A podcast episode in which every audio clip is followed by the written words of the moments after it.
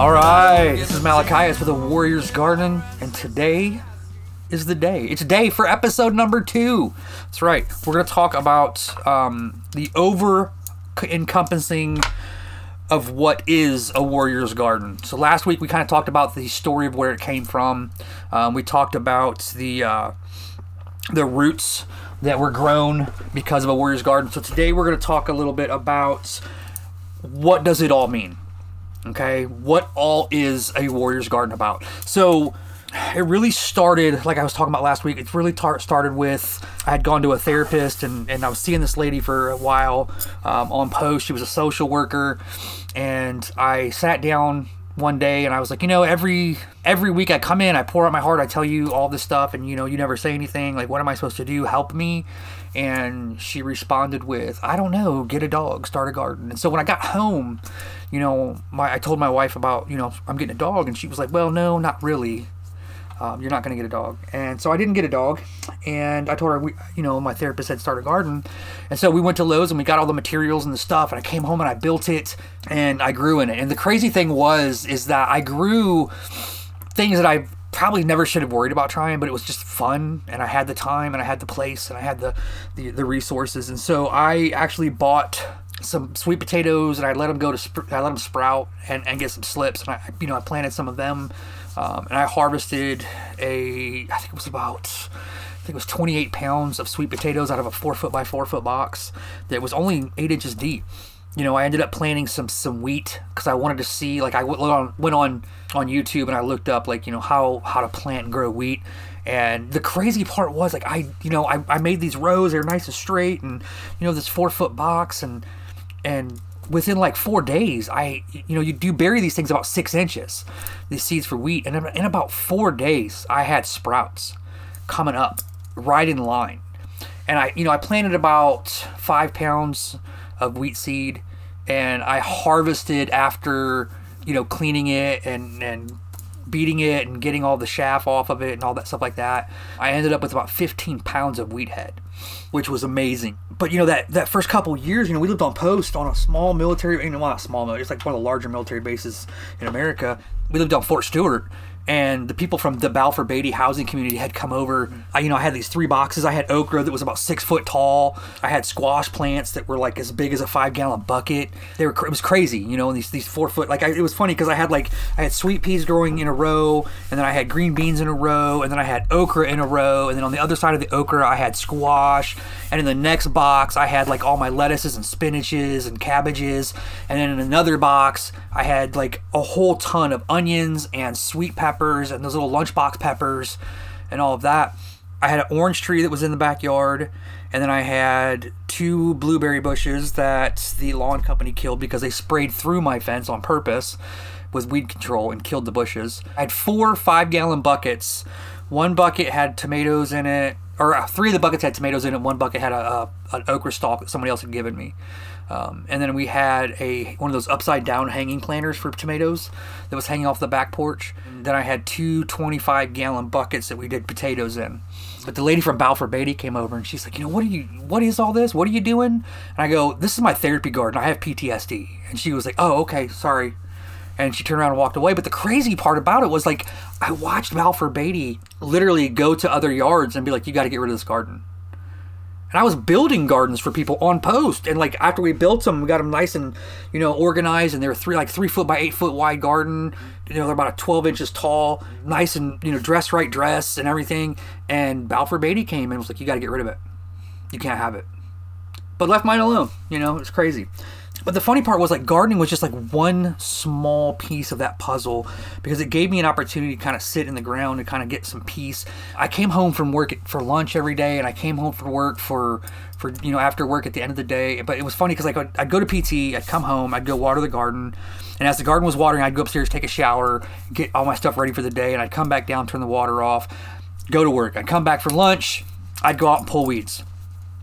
And then I'd go back to work. And then I'd come home after work, I'd turn the water back on, have my cup of coffee, you know, I'd go pull some more weeds after the water was done, and then I'd harvest whatever was available for that night. You know, and it was crazy because we saved so much money with just the little bit that we were growing in these small gardens, which I noticed that if, you know, if, if you take someone and you can especially someone with trauma, right? If you can take them and you can alleviate some of the stress in their life, and some of that stress being financial stress, food stress, sustainability stress, you know what I mean? Where, you know, I have an opportunity to go somewhere and kind of get my frustration out because I'm in the soil and I kind of just, just think and talk to myself about what's going on.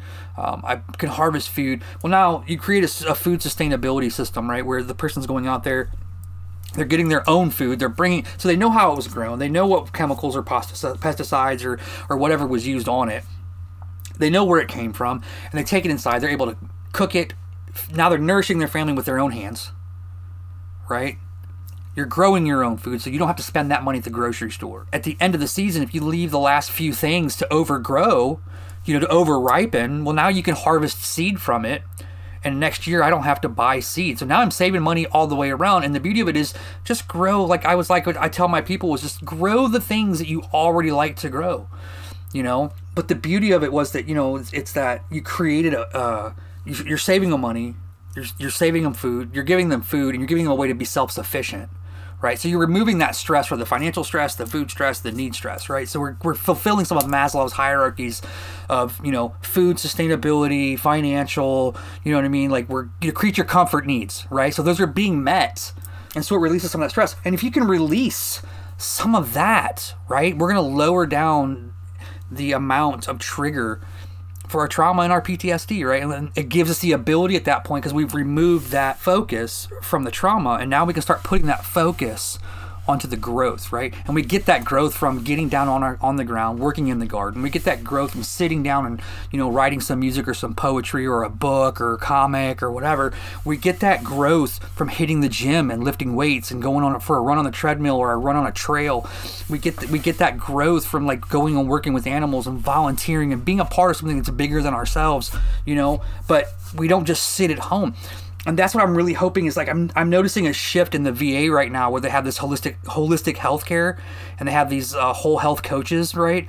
It's really based off of, whether they realize it or not, it's really based off of Warrior's Garden, because it's really about the focus of get off your butt and go do something. I tell everybody all the time, I'm like, look, here's the deal. You need to do something for a minimum of six weeks, a minimum of six weeks. And if that doesn't work, then you go to the next thing. But it doesn't mean if like like if I do E M D R, okay, and I do it for six straight weeks, and I'm invested in it, I give it the actual effort that it deserves, and after six weeks I don't feel a benefit from it, I don't just go home and sit down and play a video game and say, screw it, okay? I look at what's my next option. What's the next thing that I should be trying? Because this didn't work, I got to try something else, okay?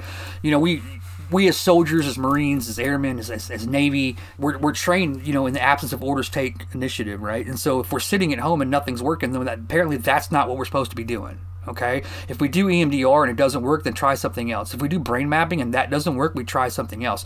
If we do equine therapy and that doesn't work, we try something else. If we do music therapy and that helps, then we stick with the music therapy again, and we just keep with it. And we get invested. I think the biggest problem that we as veterans and we as first responders and, and, and people that have been through all this is that we get so focused on the trauma that we forget that there's a growth part that happens afterwards, you know, and then we don't sit down and actually plan what we need to do and what we want to do and how we should be doing it. And so I think that if we can motivate ourselves enough to get off the couch, all right, the Goya, right, to get off your ass. So you get up off the couch and you get forward and you get after it. You go do something. You know, I, I again, I tell everybody, it's six weeks minimum. You got to give it six weeks. It's an arbitrary number. I just kind of pulled it out of the air, but it's it's six weeks of dedicated. But the problem too is, is a lot of times we don't allow ourselves to get vested in it, right? We don't get invested in it. We don't give it the full effort that it deserves to actually give it a shot, because we're just like, oh, I'm just going to give it a shot. Okay, if it works, whatever.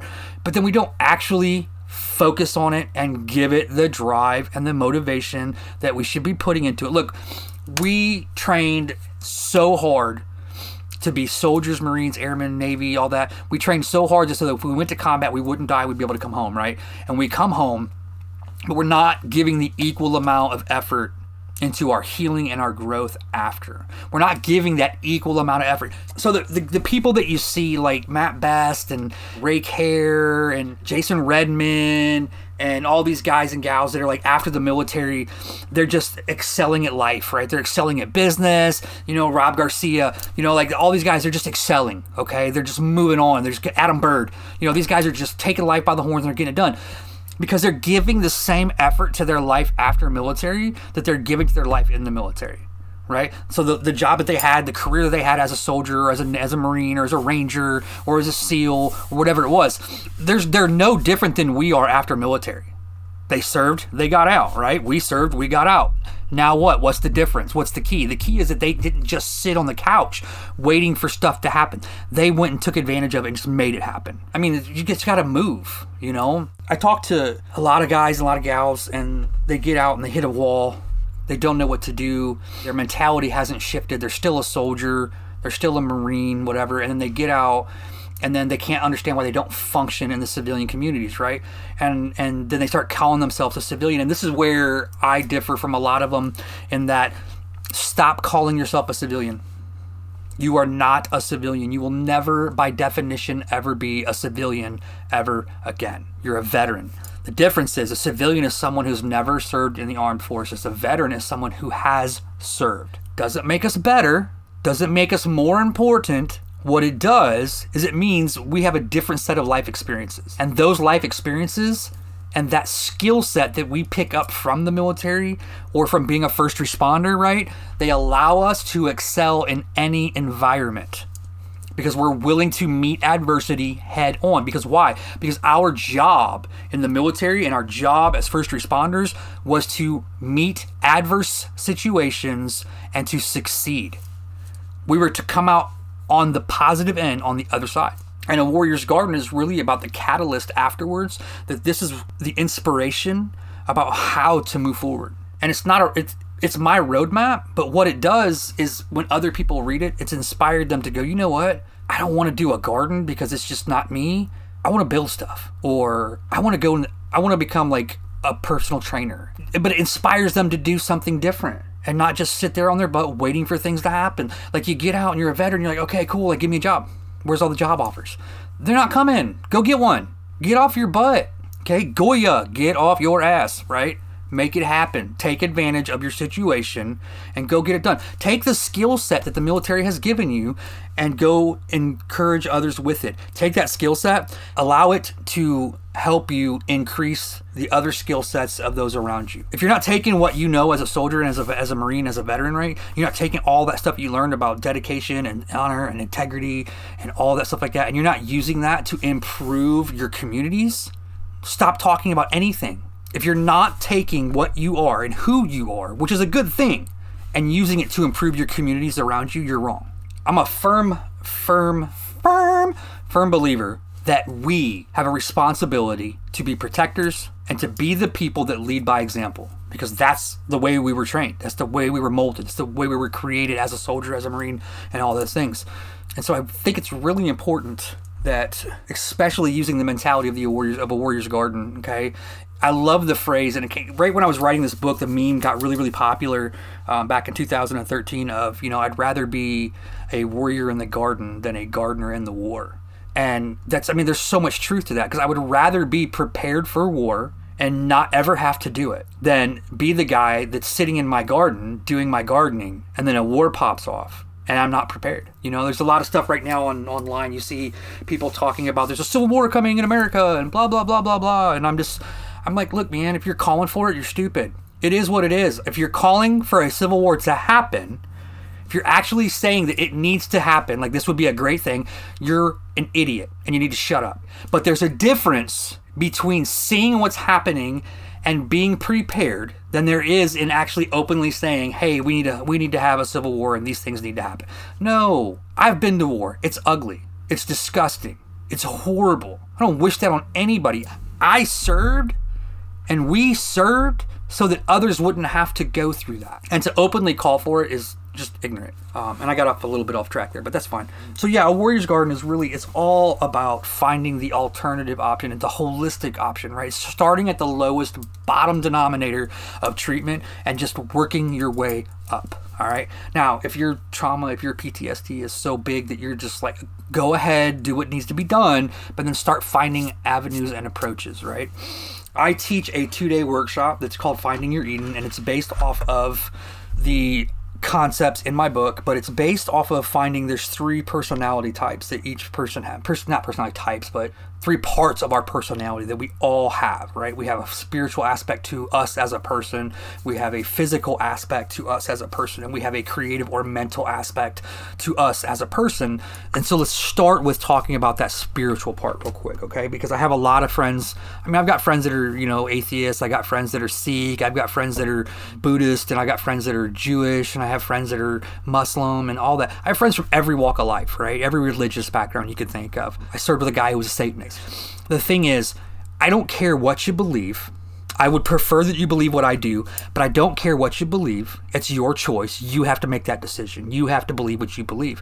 What I think that we all need to start doing a better job of is if whatever it is we believe, like I'm a Messianic Jew, so I'm a Christian, but I, I follow more of a Jewish Hebraic root to my faith, right? If I'm not using my faith in whatever that is to make myself a better person and to improve my community, I'm wrong. If, if I'm not doing it, I truly don't believe it. I get the question all the time, well, what about atheists because they don't believe in anything? Well, I'm going to counter that with, and I'm not going to use the whole, like, I don't have enough faith to be an atheist or atheists have more faith than I do. I, I, I'm not going to have that argument. What I'm going to say is that there's something in a person's life when they're an atheist that no matter what, there is something in their life that when they're doing it or when they're a part of it, it gives them a spiritual connection. They feel like they are a part of something or are something that's bigger than just them. Nine times out of ten, that thing is service to others. And this is just from my personal experience. It's not from any research studies or any of that stuff like that. This is my personal experience. This is what I found.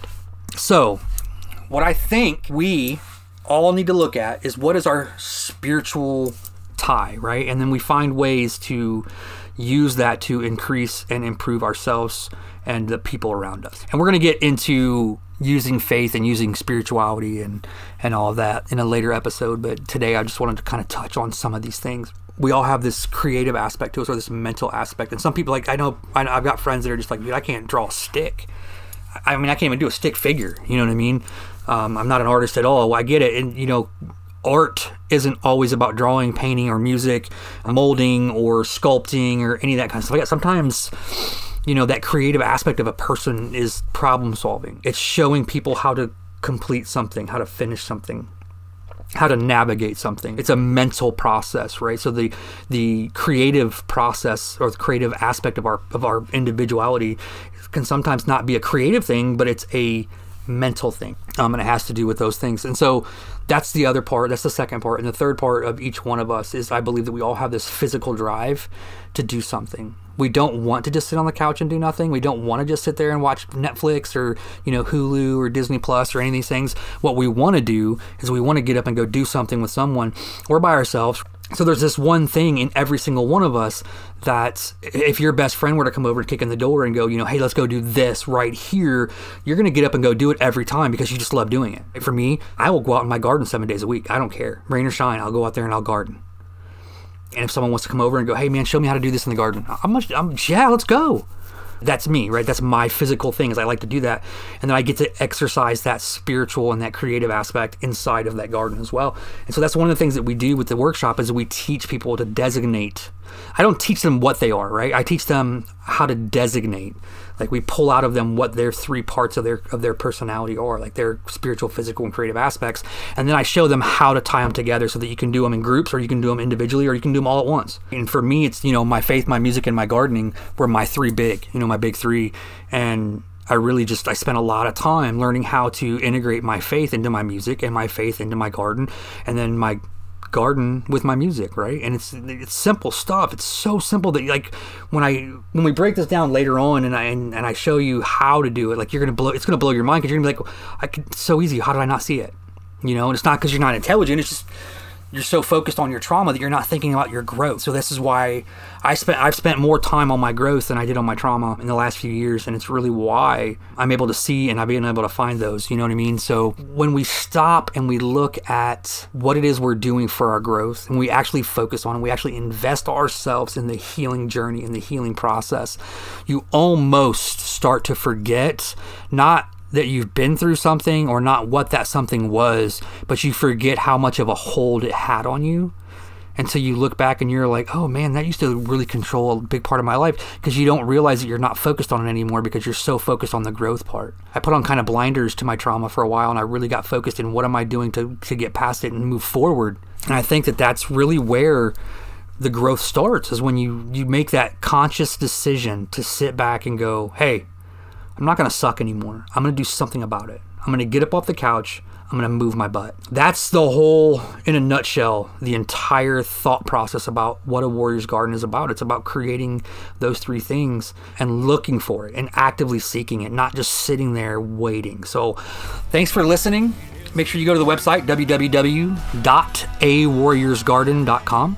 Make sure you're checking out Scars and Stripes Coffee. By the way, if you go to Scars and Stripes Coffee and you like what you see, you can get ten percent off by using promo code, all one word, A Warriors Garden, no apostrophe. It's amazing coffee. Like, they're the dark roast, which is called Downrange. It's nineteen dollars a bag. It's a full sixteen ounces, and it's high quality, top twenty percent bean. I'm telling you, it's amazing. It's really, really good. It's exclusively the only coffee that we drink in our house. In fact, it's the only coffee that we drink at our work. So th- again, this is the Warriors Garden podcast, and this episode was brought to you by Scars and Stripes Coffee.